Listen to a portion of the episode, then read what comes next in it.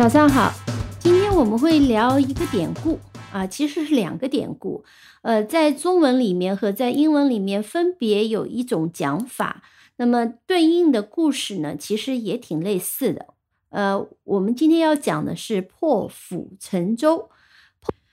破釜沉舟是中文里面的一个成语，那通常用来表达一往无前的决心。再没退路，我就往前冲了。那么这个典故呢，也是来自于一个著名的战争，名字叫巨鹿之战。2000多年前，公元前208年，当时项羽是秦末的起义大军里面一支著名的队伍。这个时候的秦军的力量也非常大。那么秦军和项羽率领的楚军呢，就在巨鹿这个地方，差不多现在在河北邢台这块地方就遭遇了以后呢，项羽以比较少的兵力战胜了秦军，所以一战成名。那么巨鹿之战呢，也是历史上少有的一个著名战役，以少胜多的一个著名战役。破釜沉舟呢，就是出现在这个战役里面的一个著名典故。那《史记》里面是这样记载的：项羽乃西引兵渡河，皆乘船，破釜砧，烧庐舍，持3日粮，以示士卒必死，无一还心。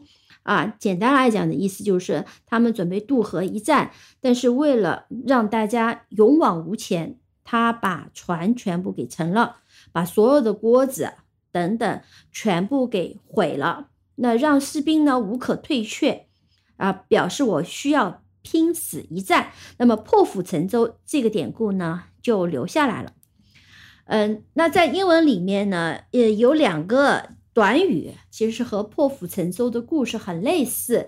那一个短语叫 burn one's boats， 或者叫 burn one's bridges。 什么叫 burn one's boats？ 就是把船给烧了。 burn one's bridge 什么意思？把桥给烧了。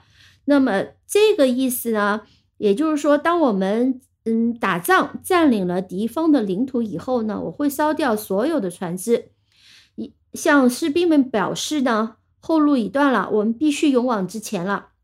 那有时候我们会烧掉过河的桥梁，出于同样的目的，告诉大家我们没有退路了，必须自断后路，勇往直前。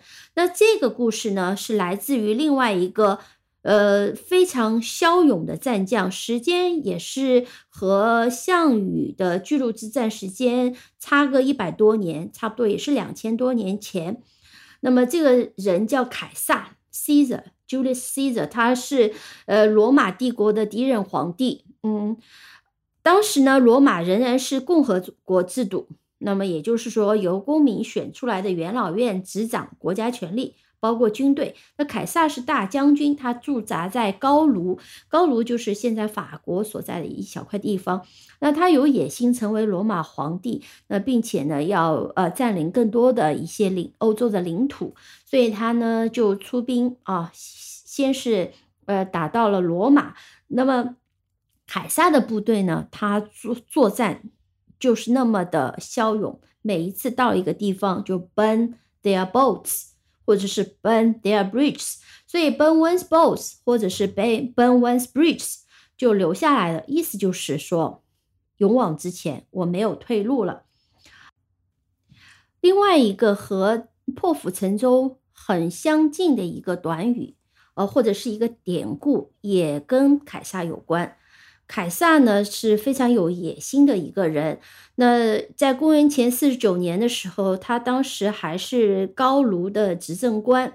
那这个时候呢，大将军是不能率领军队离开他被派驻的行省的，但是凯撒有野心，他要成为罗马的一个统治者，并且可能要统治更广阔的一个疆域，所以他当时呢就率领着他的军队越过卢比肯河进入到意大利，向罗马进军。 Crossed Rubicon 在当时就是说他跨过了他不被允许做的这件事情，相当于是一个 symbol， 相当于是一个一个信号，说明他不安于现状。那么在他跨过 Rubicon 的时候呢，他说了一句名言，这句名言是拉丁文，那我也不知道怎么读，就相当于英文里面讲The die is cast， die 和那个死亡的 die 是同一个词，但是在这里的意思是骰子。The die is cast， 那就是说骰子已经扔出去了，换句话讲就是没有回头路可以走了。